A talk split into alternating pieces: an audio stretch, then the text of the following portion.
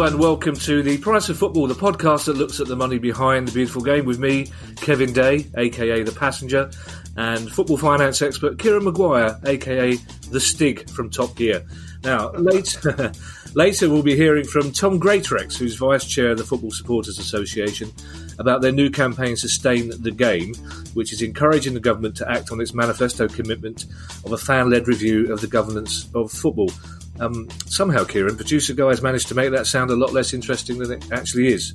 Um, it's basically it's a five point campaign about us getting our game back, and we had a very interesting chat with with Tom. I say we, Kieran, it seemed got called in for an early tea by the governess. You, you, you Baroness, or the governess. That's a completely different show. That one, Kieran.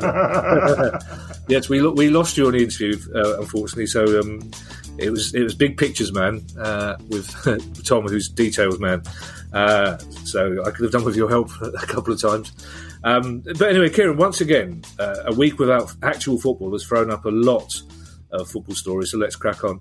I'm sure the Baroness was overjoyed to hear that FIFA have published its latest accounts. Uh, yes, uh, all 226 pages of them, um, which uh, which kept me up uh, mo- most of one night. Um, uh, of those 226 pages, about 210 were, were pictures and happy smiling faces, but I think there were a, a few things which perhaps are a bit of a cause for concern. Uh, FIFA lost 280 million pounds last year, and, and, by last year I mean 2019. Oh, wow. So therefore, that's not taking into account the pandemic. Um, to be fair to FIFA, um, they they have uh, they have given out one million dollars to each member of FIFA. There's about 209 in total. Uh, to to help them cope with the pandemic. I don't think it's make a huge amount of issue to the Bundesliga or, or the FA, but uh, but certainly for smaller countries, uh, it, it, will make a difference. Um, they have said that they're uh, they're they're checking and they're auditing of where that money ends up uh, has improved. A, a, few years ago, 38% of the money that was being given out by FIFA was being withdrawn in the form of cash, which I don't really think is, is the way that you'd expect a football organisation to, to work.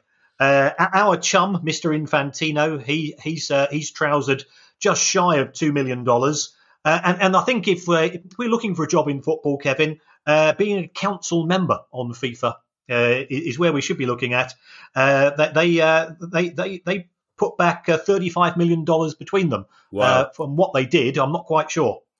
Well, that, that level of cash payments is what you get in the comedy industry, not the football industry. That's um, um, I, am I'm slightly worried about the answer to this question. He, you know, that that million pound, as you say, is not a lot to the big countries, but to some of those smaller countries about whom you've had doubts in the past, uh, and their membership of FIFA, that represents a fair bit of money, I presume, doesn't it? Yes, it is, and, and on top of that, they can apply to FIFA for grants as well uh, in order to try to top that up. Now, there, there are some absolutely brilliant projects which are being run by FIFA. Um, so, uh, you know, we're hope, hoping the money does go in respect of those, but uh, historically has had a, a few problems. Okay, now talking of uh, grants and financial aid, the, the, Premier League is insisting that the EFL backs its opposition to an increase in homegrown player quotas after Brexit before it agrees to provide financial support for struggling clubs. That's kind of three stories in one there. Can you unpack that a little bit for us? Um, yes, uh, there's there's been a bit of a standoff between the Premier League and the FA since the Brexit vote in, in 2016. Um, the FA wants to increase the number of homegrown players from eight to 12. Um, and it says if it does that, it will be it's willing to be a bit more flexible in terms of how it deals with the government in uh, in, in work permits from people for other countries. Right. So there's there's a bit of horse trading there. The uh, the Premier League is pushing back on that. It wants to recruit as worldwide as possible, um, and and it would prefer to have fewer homegrown players because uh, as far as the, the club owners are concerned, uh, they're they're more interested in in a winning the Premier League, uh, but b um, have success in Europe, uh, and therefore they want to recruit, uh, you know, the, the, best players they can worldwide in order to do that. Um, then, apparently, and this is a story um, I, picked up from one of the newspapers. Um, the the Premier League are in some form of negotiations with the EFL to give them a bailout of 250 million pounds over four years, but uh, in order for that to take place, the Premier League is saying to the EFL, well, we want you to to come on board with our proposals for these homegrown players. And and the, and the EFL are going, well, yeah, we don't particularly care because the nature of playing in the EFL is you tend to have more homegrown players anyway. Yeah, yeah. So it's all a bit messy. I would have thought, though, that given the circumstances, struggling clubs in the EFL would agree to anything for financial help, wouldn't they? I mean, if you if you said you have to have a giraffe in every garden, they'd have a giraffe in every garden, wouldn't they? Well, th- there is this, um, and I can't see really why um, the, the, EFL would kick up too much of a fuss unless they're trying to get better terms off the Premier League. Right. My, my, only concern is if we go back to a topic that we've looked at a couple of times historically, which was the elite player performance plan. Um, that was something the EFL clubs agreed to at the time because it gave them guaranteed share outs from the Premier League TV deal. But you spoke, you, you talk to to fans at most clubs, and indeed you, you talk to a few owners these days as well, um, and they now realise that under EPPP they they get uh, they get fairly well shafted when they've got a good player coming through as a development player, and uh, that they end up effectively having to give them away for peanuts. Hmm. Uh, now, producer Guy has been somewhat laconic about the title of this next story, and I should explain to people, by the way, because some I have been asked by one or two people. Producer Guy is not a title, as in Family Guy. Uh, his name is Guy, and he's the producer. So when I say producer Guy, he's, he's yeah. but anyway, uh, as I say, he's been rather laconic with the title. Uh, basically, some concerns about the price of England's new kit, and the thing is, if you if you Google the price of England's new kit, you get a story from every season since the internet began. Basically, this is a, an annual story. Um, and it, it, it's very. I mean, they've gone back to the Euro 96 kit, uh, but with very much England 2020 prices. That's right. If, if you want a, a basic England shirt, um, it's going to cost you. That's I think that's called a stadium shirt. Yeah. Um, that's going to cost you seventy quid. If you want to put a name and number on it, and I, and I find this a bit strange, given that you're not quite sure who's going to be in the England team apart from Harry Kane, um, then um, it's going to cost you eighty five. But if you want a match kit, mm. it get, then it then ramps up to hundred pounds. And I was looking at some of those match kits, and and, and they sell them in double XL. Well, you know, surely if, if it's a match kit, double XL shouldn't be available. Um, then it goes to 115 pounds if if you want uh, a match kit with name and number. But I think the thing which sort of hacks me off even more than the prices is that the FA has joined in with this mentality that a football kit lasts for one season only. Yeah, yeah, yeah. Uh, England have brought out both home and away kits. They're probably going to pay no play no more than 15 matches over the course of the next 12 months. So, you know, there's there's going to be some Euro, uh, sorry, some Nations Cup matches.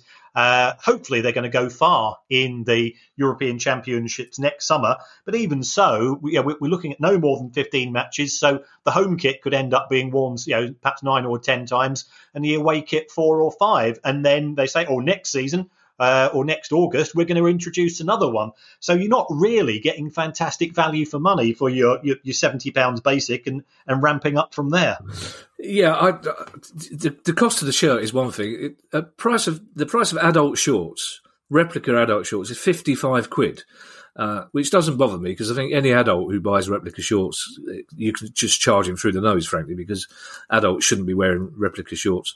But what worries me about this story is yes, it's the kit's been released with a great deal of razzmatazz as usual. And I can't help feeling the FA haven't noticed that there's a global pandemic on and people might be a little bit short of money. I mean, surely this is the time. I know kit deals notwithstanding, but surely this is the time when they say, look, you know, just for this one season, we'll keep the old kit, keep your money in your pocket. It just seems, as, as you say, that tin ear. They seem to have a, a little bit of a tin ear about this, don't they?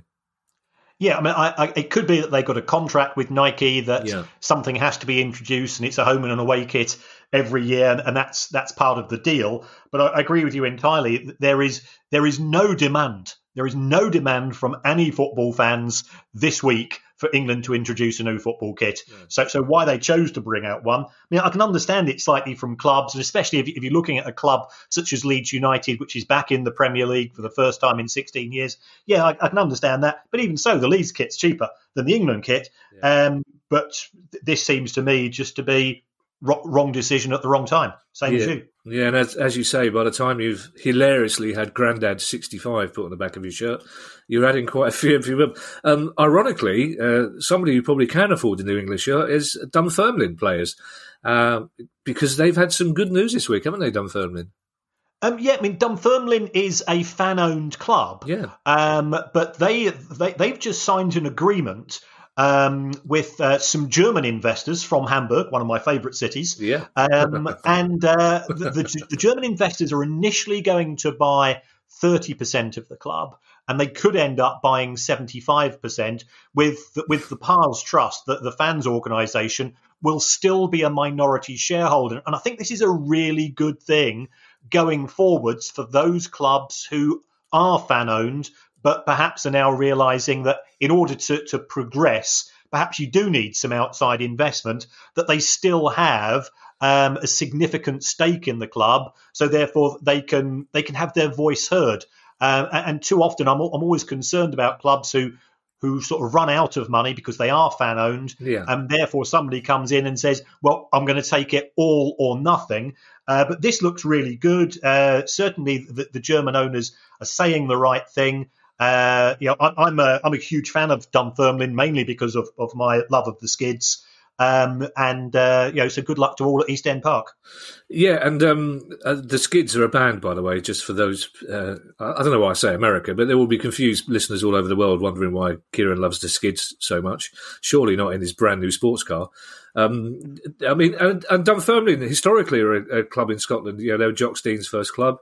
Uh, they've won the cup. Um, I, as I think I've mentioned this before, my favourite ever photographs was from a, I think it was a shoot annual from 1969 where a, a Dunfermline player was in such agony he was biting the shin pad of a Partick Thistle player. So they're they're they're a big club, but I'm I'm always fascinated, and I know I do always ask you this: which way round it comes? Would these people in Hamburg have been casting around for a club in British football or Scottish football specifically, or will Dunfermline have said, look, as you say, we've gone as far as we can go with fan ownership and fan investment. Let's find somebody to invest in the club. Well, I, I, was look. I've listened to the the comments from the the German investors, and they've been looking all over Europe. Um, I think it's intriguing that they've decided to go for Scotland because uh, you know, Dunfermline are presently in the Championship, but uh, a, a wee bit of investment could take them to the Scottish Premiership. And remember, Scotland are now going to have uh, two clubs going into the preliminary rounds of the Champions League. Yeah. Um, and uh, you know, a bit of an investment, you, know, you could get into Europe in either the Champions League or the Europa League, and that that is a game changer for club finances. Uh, Dunfermline lost, lost 700 grand last season, so they were in need of financial support, and it seems to have come at just the right time. Now, in the I think you probably 17 minutes that you've had between reading the FIFA report and researching for this show. You've had a look at Premier, which Premier League teams made the biggest profit on player sales over the last two years. Why can't you just relax, Kim? Take, take the dog out for a walk every now and again. No wonder the dog was so delighted when the next door neighbour showed up. Well, um, th- this this came about because um, there's been lots of grumbles and fingers pointed at Chelsea because Chelsea um, have uh, have spent heavily uh, over the course of this summer as far as the transfer market is concerned. So, and people are saying, well, how can they possibly do that in uh, in, in the context of financial fair play?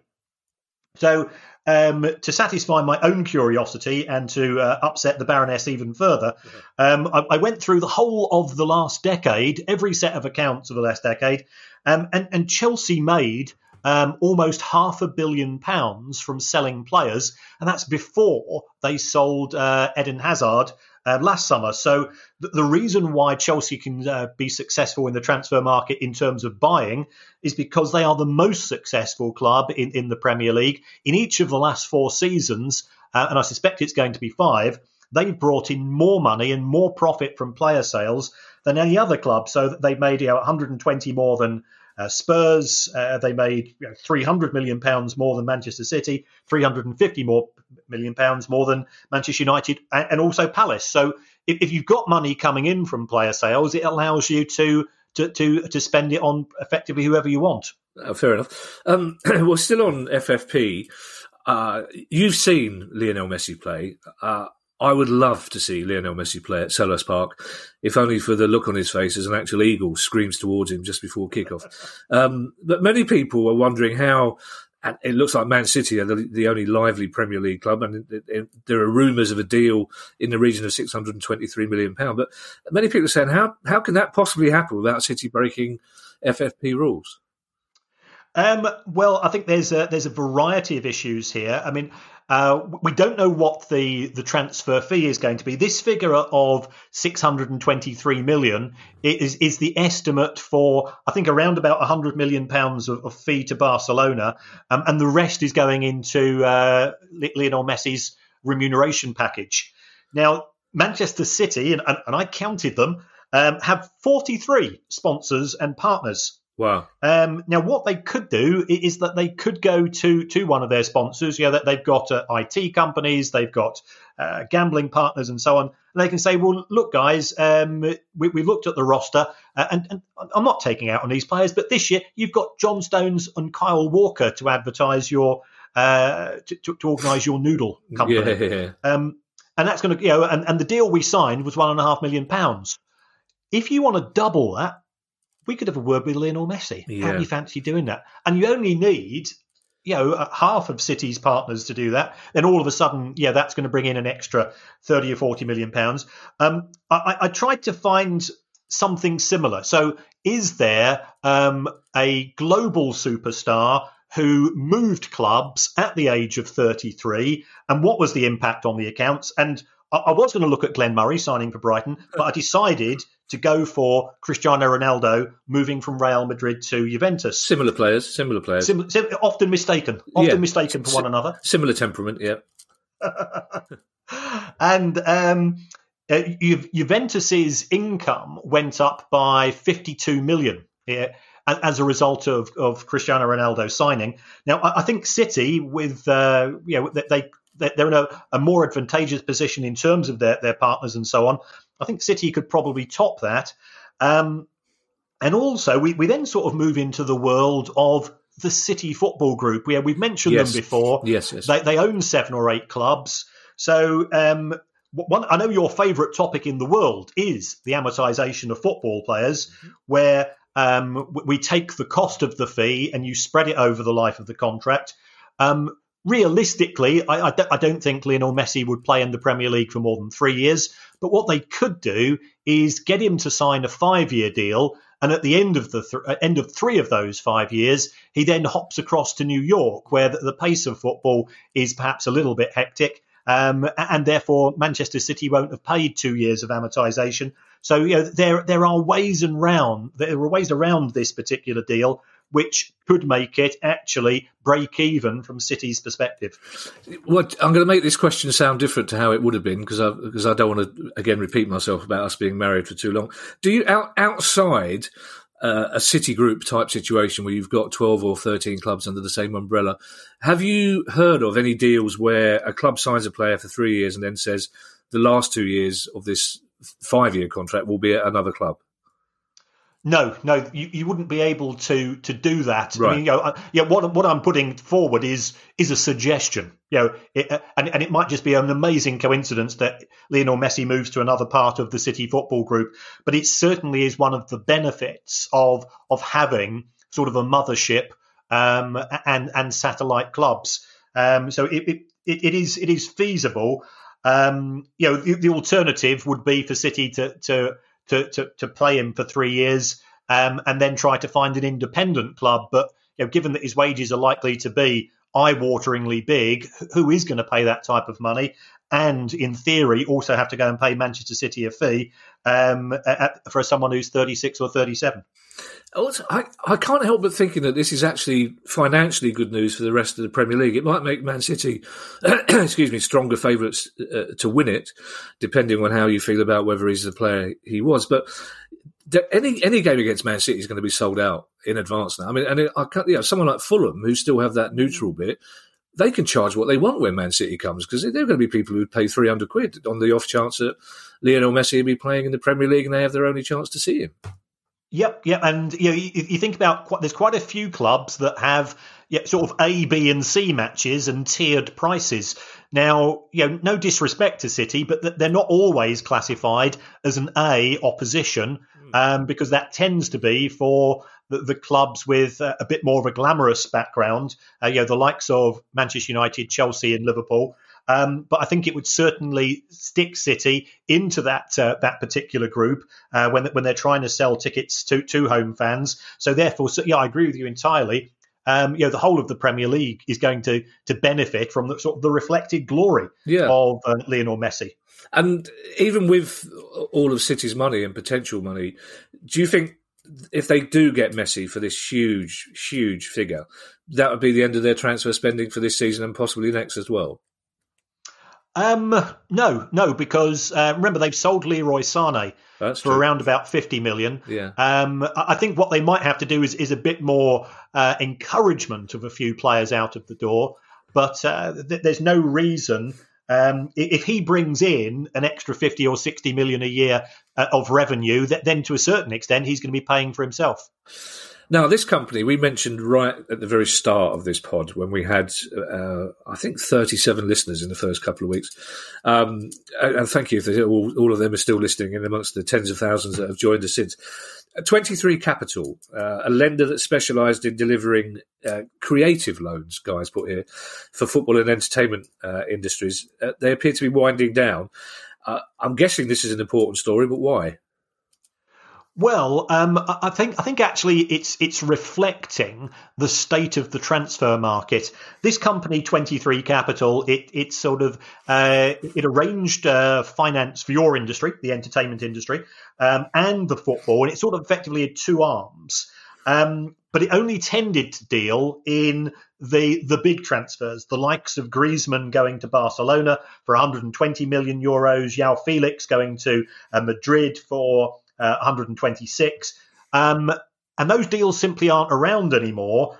Um, and it looks as if 23 Capital themselves, what they used to do was that they would borrow money, say at 2%, and then they'd lend it to the football clubs at 6% to fund this deal. Um, and, and, they've said, and this is this is silver tongues talk here.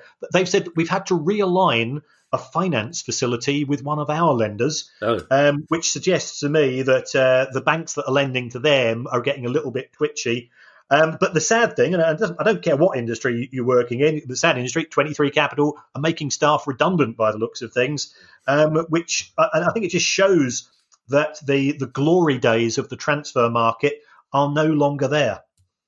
Yeah, and I also should point out that when you refer to the loans to my industry, there's, there's very much a Premier League and a Champions League and a Championship and then uh, League One and League Two in my industry, and those those loans are not trickling down to my end of the industry. Let's put it that way. Um, now we we finished before our interview with with Tom Greatrex. Uh, two stories about social responsibility. The first one, Kieran, listeners may have seen it sort of tucked away on the BBC website or a couple of others, but uh, an American listener of ours, Mike Bernardi, added some details. Uh, it does take a little bit of explaining before I get to the question. You'll know that many uh, US athletes refused to take part in competition sport last week as a protest against the police shooting of Jacob Blake in Wisconsin. Uh, some of those athletes were the players of Real Salt Lake and LAFC who refused to fulfill the fixture against each other. Uh, a move that Salt Lake's owner, Dell Loy Hansen, um, and I, it's, it's a serious story, but it's very hard to resist saying smooth operator after you say Dale Loy Hansen. Anyway, um, the owner Dale Loy Hansen described this as profoundly disrespectful to him personally and said it's like being stabbed. Uh, he then threatened job losses and redundancies across the board because of it, and he's now put the club up for sale. That's the shortest way I could find of asking where do players stand financially, Kieran, when they they, they make a stand like that. I mean, it, it's it's the right thing to do, I think. But in terms of their contracts and in terms of how the owner responded, uh, and and I presume sponsors are wages, how, how does it work for players like that? Well, I mean, US law is slightly different to uh, UK employment law. Um, it would depend whether or not they, it was deemed to be gross misconduct. Um, the, the MLS Players Union has uh, come come out in support, and and also, uh, and uh, you know, this is one of the issues which I think uh, Tom was referring to in his interview. The MLS has said it's trying to force uh, Delroy Hansen to sell the club. Yeah. So this is an example of the the football authorities um, standing up to owners as opposed to being part of the ownership uh, clique. So um, I think players they, they've just stood on principle uh, ultimately, um, you know, this this club, Rail, Rail Salt Lake, it, it, can't play football without players. So if, if there is um, unity between all players of all clubs, and they simply say, well, if you're going to sack the existing squad, um, we're, we're not going to take their place. And, and then how are you going to play football? Mm. Okay, and another player here with a proper social conscience is Marcus Rashford. I really hope we can find some way of making him BBC Sports Personality of the Year because I mean, he's at it again. He's got the bit between his teeth, and fair play to him. That's right. He's uh, he's got involved with some of the the food retailers, the likes of Tesco, Aldi, Sainsbury, and Deliveroo, um, and it's it's to do with um, supporting uh, people who are in financial difficulty who have children. Yeah. Um, and the, the objectives of his campaign is first of all to to expand free school meals. Um, and what people don't realise, and, and uh, you know, uh, just well, the Baroness is out of the house at present because she would be steaming in at present because she used to be a school head, mm. um, and she used to go and visit the kids who didn't turn up to school, where she knew the parents for whatever reason, it could be booze, it could be drugs, it could be just bone idle, yeah. couldn't be asked sending their kids into school, and and the the only guaranteed meal that a lot of these kids were getting was at school. Um, so Marcus Rashford, and hats off to the guy. He wants to expand free school meals. Um, he also wants to expand holiday food and holiday activities yeah. again to those kids whose whose parents might be on universal credit, who are going to need financial assistance. Uh, he wants to increase the the Healthy Start Start voucher scheme. Um, and all of these things, these are investments in children going forwards. Now, he's seen the benefit of that investment. You know, the, the, the, the UK exchequer benefits from Marcus Rashford, who who had a you know it didn't have it easy when when he was growing up, and and his his mum did her very best to, to, to feed the family, but it wasn't easy. Um, and, and now look at him. He's a successful, talented individual who, who earns a lot of money, and a large proportion of that money comes back to the country. So if you invest in your kids, it pays off. You know, and, and educating people out of poverty and, and using the the the, the uh, the activities of somebody with such a high profile of Marcus Rashford, I, I just you know my my hat is is permanently raised in his direction. Uh, well, I, I couldn't agree more, and, and part of it's not just the the financial aspect of this, but it's it's the fact that by him admitting that he had free school dinners as a kid, that his mum used food banks and, and other social assets, it, it, it's taking away the terrible stigma that still exists for hundreds of thousands of kids that are Uh, uh, very you know from very poor backgrounds. And it's it's actually showing them that, that you know there's no shame in, in, having to rely on, on on food banks or free school dinners. Uh, it's it's a good thing to be taken advantage of and it's the bad thing to take it away from from kids. And also because it gives us and we do we probably bang on about this every fourth pod and it's important that we keep banging on about it because it just shows that you know Marcus Rashford he doesn't want the publicity, but he's he's working at a very high level. He's working. I mean, he's getting companies together that wouldn't dream of cooperating with each other. But every single club, at every level of football, down to to Clapton in the ninth level that we talked about a couple of weeks ago, they will all have players that are doing stuff on a on a local basis. Roy Hodgson always talks about the players at Palace. You'll have players at Brighton on a very local basis, and I'm sure there's some kind of quinoa bank in the middle of Brighton. I don't know, but there are even in Sussex there are areas of poverty in Sussex that Brighton players will be doing their best to help, and it's it's important that we shine a light on this and don't. You know, we, we must get away from this thing that footballers are, are ignorant, greedy, selfish young men, for the, because the vast majority of them simply aren't. Yeah, yeah, yeah. I've I've taught quite a few footballers, and they're an absolute delight and remember that they, they tend to come because if you look at the demographic profile, the majority of footballers come from working class families. So you know they are aware of, of their community when they from where they've come from, uh, where they've grown up, and a lot of them are full of responsibility. Yeah, I, I had a really interesting chat with a, a, Premier League club CEO last year who was saying that one of the, the issues with signing African players is that in their contracts they want things included that you know that a certain amount of the money has to go at source to various charities all over the world, and it, and that's it's a that's a great problem to have. But again, these are things we're not hearing about. We're just seeing the, you know, the transfer fees, agents' fees, wages, blah blah blah. Um, anyway, I, I, it's a terrible admission of a lack of vocabulary, isn't it? Blah blah blah. Um, it's interview time, Kieran, uh, and because I think you did drop out here at some stage.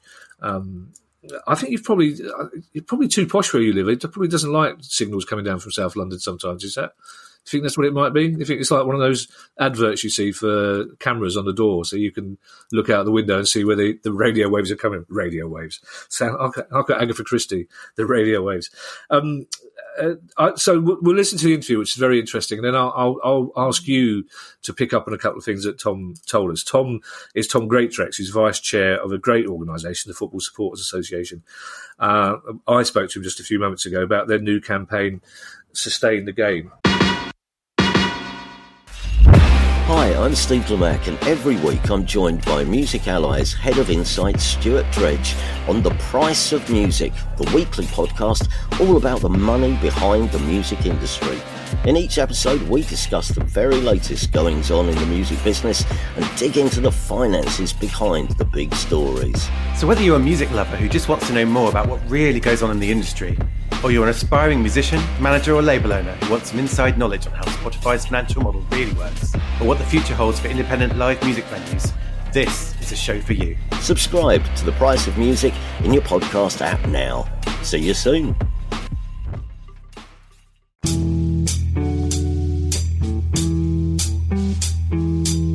Uh, Tom, thank you for joining us. Before you tell us about Sustain the Game, tell us a little bit about the Football Supporters Association and your involvement with it.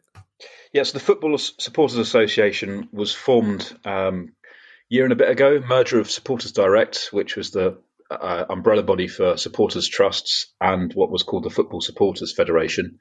Um, supporters Direct, I was chair of previously, uh, and we focus mostly on governance issues. Uh, the FSF um, on a wide range of other issues, and we've joined together to make one representative fans uh, group for English football. And I'm currently the vice chair of the FSA. And before we go through the five main principles of this, uh, frankly, brilliant campaign, tell us why now?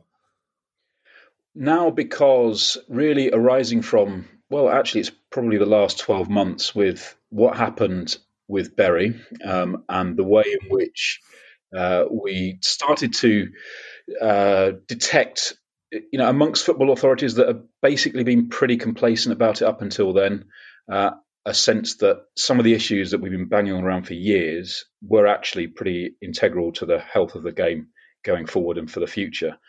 And that has really been um, exacerbated by the not yet realized, but we can all see and feel coming consequence of uh, the shutdown and COVID and everything that relates to in, in relation to lack of match day revenue and the fact that, frankly, most professional football clubs uh, in the English uh, system and including down into the sort of some of the semi-professional leagues operate on a pretty unsustainable basis.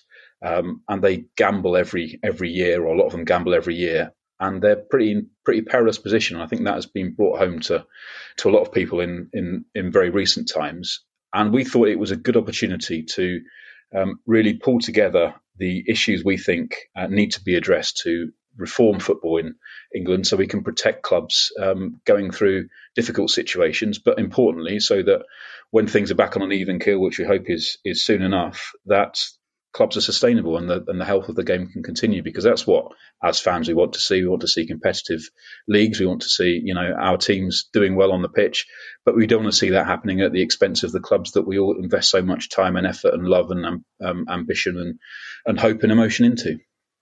Yeah, it, it's funny you should mention matchday revenue because about an hour ago, out of the blue, Palace uh, revealed their season ticket applications were now open and there's about 40 of us in a WhatsApp group. And frankly, we need Bletchley Park to sort out who's who's how we're going to get in, how many games we get to see, what games we get to see. So that at least it's encouraging that there is a season ticket on offer for some reason. Um, there, are, there are five principles, Tom, um, all as important as each other's. The first principle of the sustain the game plan is protect our clubs. Yeah, we think it's really important that football clubs, which are community assets, and you know, I I listen to to the pod regularly, and I heard you just just recently talking about some of the issues around when clubs and grounds get separated into separate ownership and yeah. some of the consequences that we've seen of that um, in a, a, whole number of different cases. And, and, obviously, there are some cases now where that is or is about to be the case. I think it's one of the most worrying things actually from the Wigan situation that you could have a situation where potentially uh, the ground would be in different ownership from the from the club. And you know, I'm a Fulham supporter. We've been in that situation going way back in the sort of yeah. 1980s with property developer owning the ground. So, you know, protecting uh, those assets that um, are really, I think, you know, important signifiers of local and individual identity. When you think about the Bury situation, people like me that grew up in the south of England, I only ever heard of Bury because of the football team.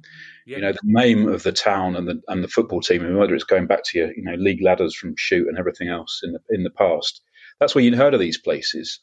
And it really, I think, struck a lot of people when uh, this time last year, when you had the uh, still owner of what was Bury Football Club sort of saying in a blase way, I didn't even know there was a football club in Bury when I bought it. Yeah. You know, juxtaposing that with the people whose you know their their their their entertainment, their you know their identity with their town, what they do on Saturdays and have done through generations of their family, just being ripped away from them. You know, clubs are not just any other business; they're not even any other leisure business. Um, you know, they are they are community assets, and they need to be recognised as such, and there need to be protections in place. I think for uh, for those assets to survive, uh, regardless of the various different ownership structures that football clubs will have from time to time. Because yes, yeah, go on, mate. I was going to say because you know owners will come and go, and some will be very good, and some will be less good, and some will preside over good periods and some over bad periods. But the constant is the club, the the association with the supporters, and the identity with the, of the place in which those those clubs exist. See, I'm I'm a comedian, Tom, and I'm a man of words, so I, I, get furious when Kieran occasionally says something funny, which I should have said. It really annoys me, and occasionally I come across a phrase that I think that's the phrase I've been looking for for years. And on your website, I've been trying to find the right words for years to, to talk about the level of protection that football clubs need. And, and on your on, on your website, it's quite simple. Football clubs need a level of protection in keeping with listed buildings or conservation areas. And that's that's it. They do need that. There needs to be something that you can slap on the ground and say, "This is not yours. This is ours. You leave it alone." Yeah, and I think it. I, I think you know what has happened with a number of clubs in over a course of a few years. I think just underlines that you know more and more. And I think what's what's what's happening now is that that is starting to be recognised as being this isn't just about a minority voice of a few people that um, have been going on about this for years. Uh, this is actually something that's pretty integral to uh, protecting the game. And you know when you think about it the, at the Premier League level, when you're having you know uh, all the uh, all the statements that the, the executives of the Premier League make about what a successful product it is. One of the reasons why it's successful is because it is the Premier League is part of, albeit in some ways imperfect, but it's part of a system, of a set of leagues in England with promotion, relegation, competition, opportunity, and you know my team and Wigan and Hull um, and Swansea are all teams I could think of in the recent past who've been in all four divisions, and that moving up and down, the integrity of that pyramid is integral to what makes um, I, I would say the Premier League is attractive as a marketeer's product, um, uh, if you want to think of it in that in those terms, as much as it is the players that get attracted to very, to the big teams. It's all about the integrity of this, the pyramid, and that has to be protected. And it's no good for the Premier League to sort of, on one hand, say that and say say they recognise that and they recognise the role of fans and warm words, but to be then in a situation where if they're not against, they have been in the past, not so much now, but frustrating. Uh, I think some of the some of the case for reform and protection because it's about in the end it's about protecting the game, which is in the interest of the people who own the clubs. It's in the interest of the uh, governing body, the institutions. It's the interest of supporters and in the interest of communities they serve. Yeah. Well, funny enough, strength in the pyramid is one of the other principles. I think we've dealt with that. I want Kieran to deal with the next two, Kieran, if you don't mind, because they're two things that are very close to your heart and um, transparency about ownership and financial control. So just talk us about those two through those two things, Tom. Yeah, again, I think these are these are really important and drawn from uh, experience. The the Supporters Direct and the FSA worked on some proposals, which uh, actually we took through the took to the FA board, which was a, an interesting experience, and uh, over the course of the last year, and, and, got their their their sort of outline support and backing, which is, you know, we have um, in in England that from time to time had a situation where we don't know who owns the clubs. Yeah, you know, and the most obvious, very, very recent example, which we sort of did know but didn't really know, was what's happened at Wigan, and you can see the consequence of that. But it's not that long ago that um, the then chief executive of, of Leeds United, um, who went on to other things afterwards, was in front of I think a parliamentary select committee and couldn't say who owns Leeds United. You know, there's there is a there is um, I think a really important principle here about about people having the right to know who owns their club, um, and then how the clubs um, operate within the within the framework that they they're supposed to. Because uh, if you don't, that's when, and there isn't enough level of scrutiny on it. That's when bad things happen, and they can't be rescued. Then, you know, in a situation where uh, where things aren't, you know, you aren't able to monitor what's happening, and therefore you aren't able to potentially step in or challenge or or or make public various things that could help to, you know, stop a bad situation getting worse. It's nearly always the case that when supporters end up in a position of having to, you know, really protest or be in a position where they're trying to save a club, be that you know what's happening at Charlton at the moment or what's ha- you know what's happening at Wigan, where, whatever the situation is, that often happens right at the very end when it's almost too late for anything else, and that shouldn't be the case. Uh, uh supporter management is the last, the last of the principles, basically. Supporter supporter engagement in the supporter engagement. Sorry, yeah, yeah I can't read my own writing here. Sorry, yeah, of, of supporters. You know, we've we've got different models of of ownership in, in English football. There are some clubs that are community owned and supporter owned, uh, be that the likes of Exeter or or AFC Wimbledon. There are other clubs that have been uh, at various points and that now aren't again, like Portsmouth. Um, and it was very interesting in the interview you had with um, with Clapton um, the the other week as well, and, and the way in which that club has been brought together and, and is very successful. Um, look, the, what sits behind this is that fans are, are the lifeblood of the game. They're the lifeblood of clubs up and down the country. They're the only people, I think, you know, who are as a group a constant in a club. Um, you know, everybody else comes and goes from time to time, um, and they have always the best interests of the club at heart because they want the club to survive and to prosper. Um, and they, I think it's just absolutely right that they have a voice in the clubs um, and the issues that affect them. And you can do that in different ways. You know, in some cases that'll be there have been and there are supporter representatives on boards. The supporters have a stake sometimes in clubs. Um, in others, like Portsmouth, for example, they have a heritage board, which means the things that are perhaps most uh, important to fans about you know things that might seem trivial but aren't. They're about the identity, things like badge, kit colours. You know, you've seen what's names of clubs, things that have happened Hull and other places are protected. And there's some really great examples of supporter engagement. I give Accrington Stanley as an example, uh, as a, an English league club, where uh, the I think the owner at, at, Accrington, you know, work on a very small budget with a team which doesn't attract huge crowds, um, which has been out of the league and come back into it.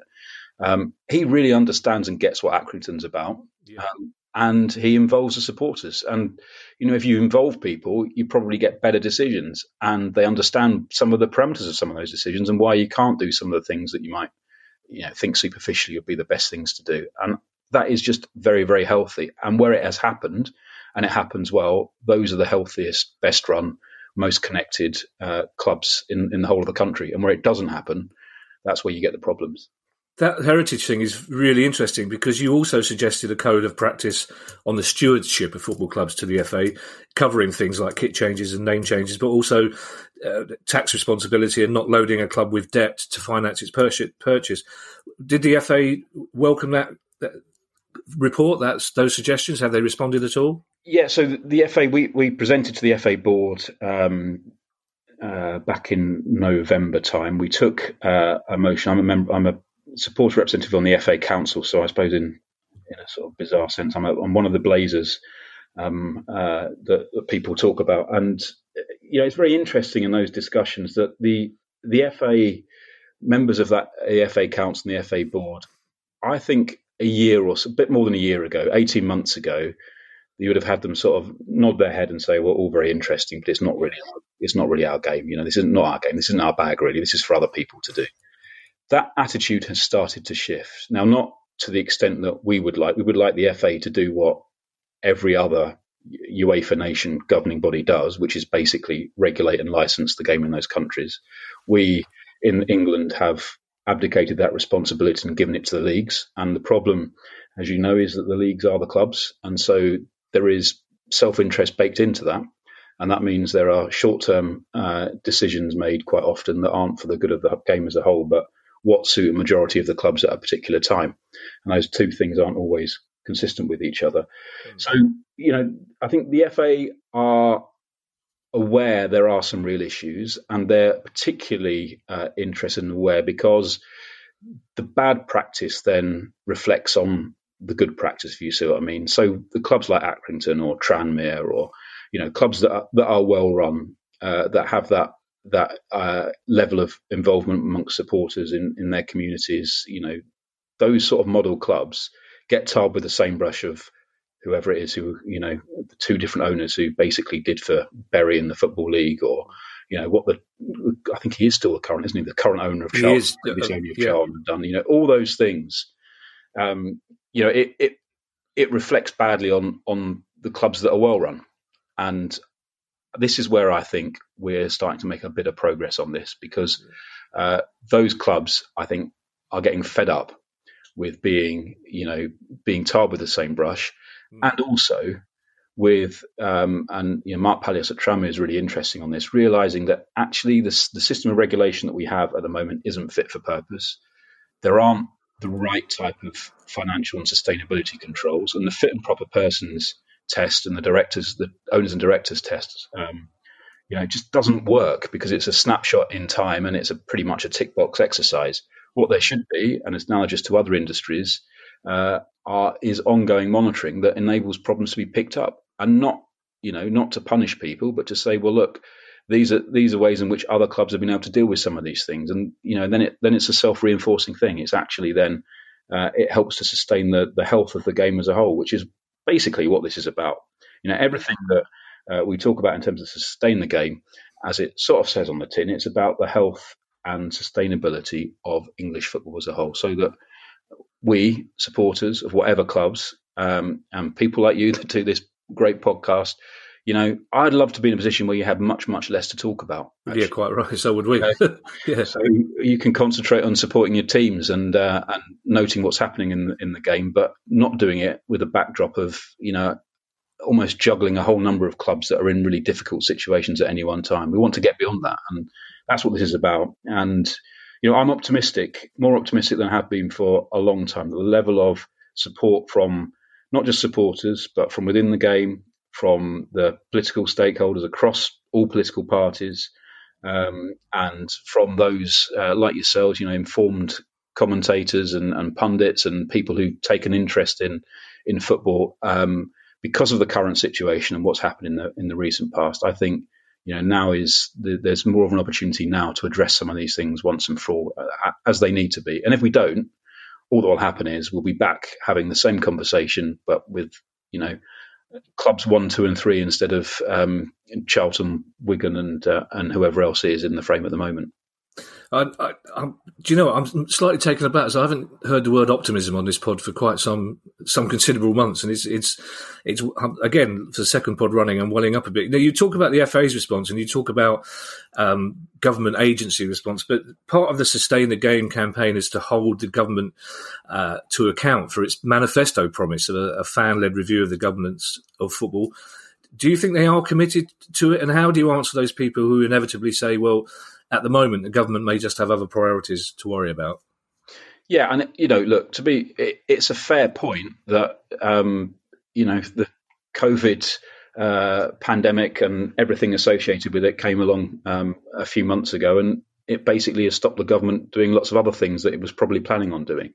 Um, but uh, we know from our discussions, not just with uh, politicians, but also with civil servants, that this is a manifesto commitment. It's a commitment which has the support of the opposition party in Parliament as well. So there's it's something they can they can do with wider support. Mm. Um, and that uh, it's something we hope that in the over the course of the autumn will will get started. Now the devil will be in the detail, as all these all these things are, you know, in terms of the terms of reference and the structure and everything else.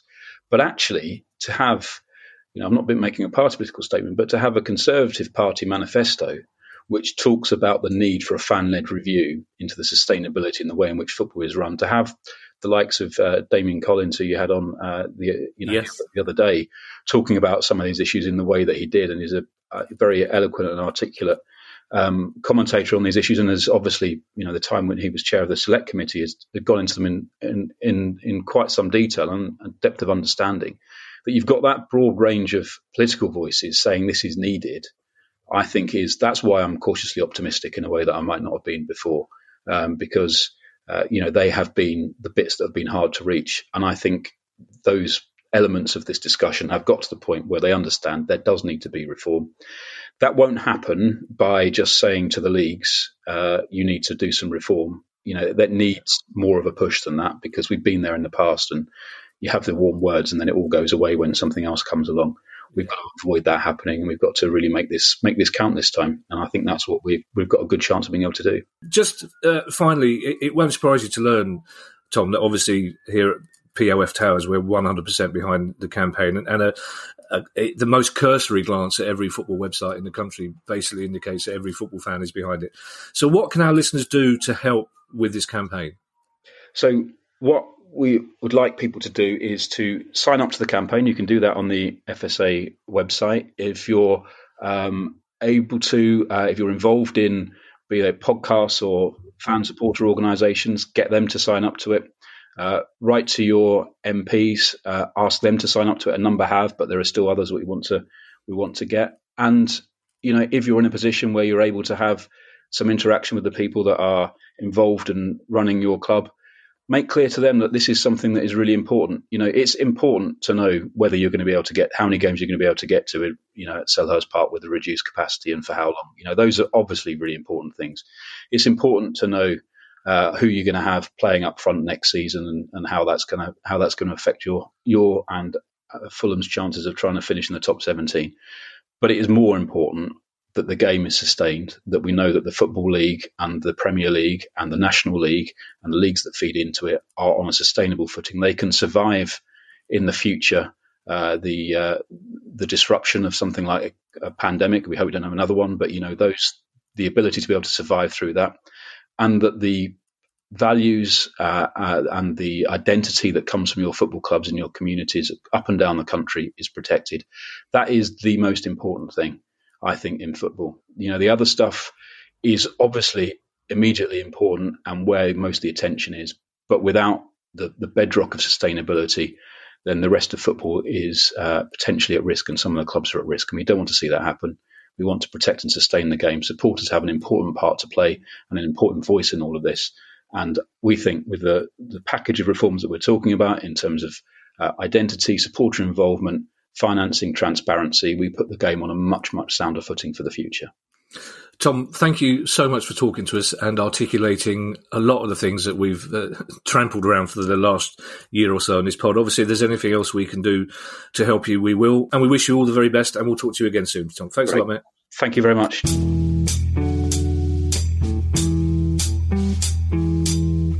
Kieran, I know you were you were listening to, to that campaign. I had the rather surreal uh, experience of you trying to put things in the chat and me trying to answer them, which wasn't always successful for two men of our age. But there are five main principles of the sustain the uh, the game campaign.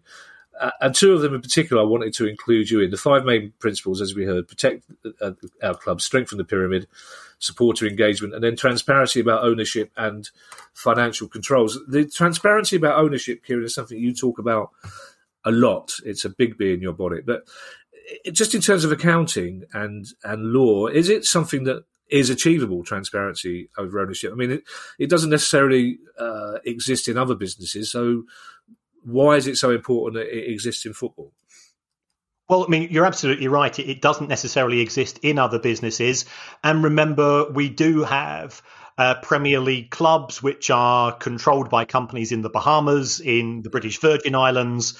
Uh, in the Cayman Islands and so on, and it, and it, makes it difficult. Now, you know, we don't go to football for, for transparency, but it, you, you, like to have a little bit of comfort. Um, under present rules, there is nothing to uh, force clubs, but this comes back to, to one of the issues that Tom was sort of also raising. Um, self-regulation versus being regulated uh, is is is potentially the way forwards. Uh, the the existing football authorities, and we spoke earlier in the pod about we've got the FA and the EFL and the Premier League. Um, two of whom represent club owners, and and, and the third lot represent a bunch of Blazers, N- none of whom really represent fans.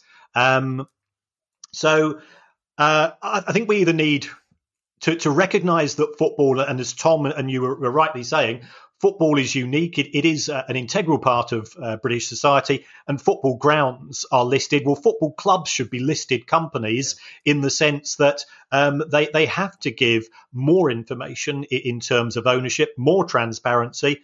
Um, we've still got clubs, and, and this this, as you know, winds me up. We've still got clubs that haven't bothered to, to publish their 2019 accounts because they know it's if, if they just pay a £150 fine, they get away with fans knowing absolutely nothing. So it can go forwards, but it needs it needs more than the present authorities. One of the few club CEOs who's um, publicly responded to the Sustain the Game campaign, which only started last week and it's already got a lot of publicity, um, was Mark Catlin at Portsmouth, who seems to be one of the good guys. Uh, and he welcomed the Sustain the Game campaign, but said, and I quote, it's not a silver bullet. And rather disappointingly, uh, said that self self sustainability is all but impossible. Would you agree with that? Um, I, I, agree with him that it, it's not a silver bullet. Uh, you, you, could have a person with good intentions take over a club, and for whatever reason, they end up skint. You know, yeah. you've had that with Mark Goldberg. Yeah, yeah, yeah, yeah. So you know, it, it doesn't it doesn't automatically um, get rid of our uh, you know no wrong'uns uh, scenario. Um, in terms of the game being sustainable, well, you know, we, we have spoken about having some form of insurance policy, similar to that what we've seen with airlines, similar to what we've seen with travel agents. And, and if you want to buy a club, um, instead of this ridiculous situation where football clubs are changing hands for one pound. Yeah. yeah that, that encourages shysters. That encourages wrong'uns who think that they can flip a club. If you say, if you buy a football club, and these are the regulations of the EFL or the FA, if you want to play in our competition, as well as that one pound for buying the club, you've got to put down, you know, you know, one million, two million, five million, depending on what the division is, then it will automatically filter out those people who are in it for pure self interest. Yeah, I think to be fair to Mark Goldberg, any Palace fans listening would probably want to downgrade him from wrong'un to naiven to be honest, because he, he basically behaved the way I would behave if I came into a bit of money. I'd buy the club, and then just he just got ran rings around by people who knew a lot more about finance than he did. But I mean, again, it's a classic example. He bought the club for all the right reasons yeah. at the right time, and was just out of his depth and left us in the worst situation, and was uh, very, very upset about it. But he, he's a really mm. nice bloke who held his hands up and admitted that it was his fault, but for the for the if you like for the right reason. So and there are people like that in football, but again, it's it's the good guys that need to be protected by regulation as much as the, the Steve Dales of this world. Anyway, Kieran, um, uh, this is the time that's become traditional in the last four weeks where I hand it over to you because I can't trust myself to say the big purple thing without giggling. So, uh, last few words, Kieran, from you. Okay, well, well, thanks again for the feedback, folks. We we do we do sort of listen, but if you could go to your Apple Podcast app, and if you've enjoyed the show, if you can give us five stars, um, for some reason, and uh, producer guy knows the reason why he, he's never bothered to tell myself and Kevin, probably because we just nod like a pair of nodding dogs and yeah. not have a clue what they're saying. But if you if you could give us a five star review, it really helps us as far as the ratings are concerned. It allows us to book guests uh, and things of that nature. Um, it, it, will make a difference. It doesn't matter what you say. Apparently, you, you can say, you know, w- will it allow us to get somebody professional and replace me with a Swiss Ramble? You know, it's, and it's not for our ego. We don't care about what you write. We're we're big enough to be able to cope with it. Um, but so thanks for all your feedback. Uh, and of course, stay safe. And uh, if you've got any questions for the show, and we, we've got a big bank of questions, we're going to try and work our way through them. Of course, it's questions at priceoffootball.com. Whoa, whoa, hang on. Whoa, that's my bit. You, you talk about expanding your part. Well, yeah, I'm, I've been inspired by your theatrical background, Kevin. yeah, and I've, I've, also feel on bound to say what I always say. You might not be upset by bad reviews. I just go under the duvet for two days. So do do, do bear that in mind. And I'm going to, yes, questions at priceoffootball.com. Thank you. And uh, two, two, you can have your two last words now, Kieran. Thank you. Stay safe. The price of football.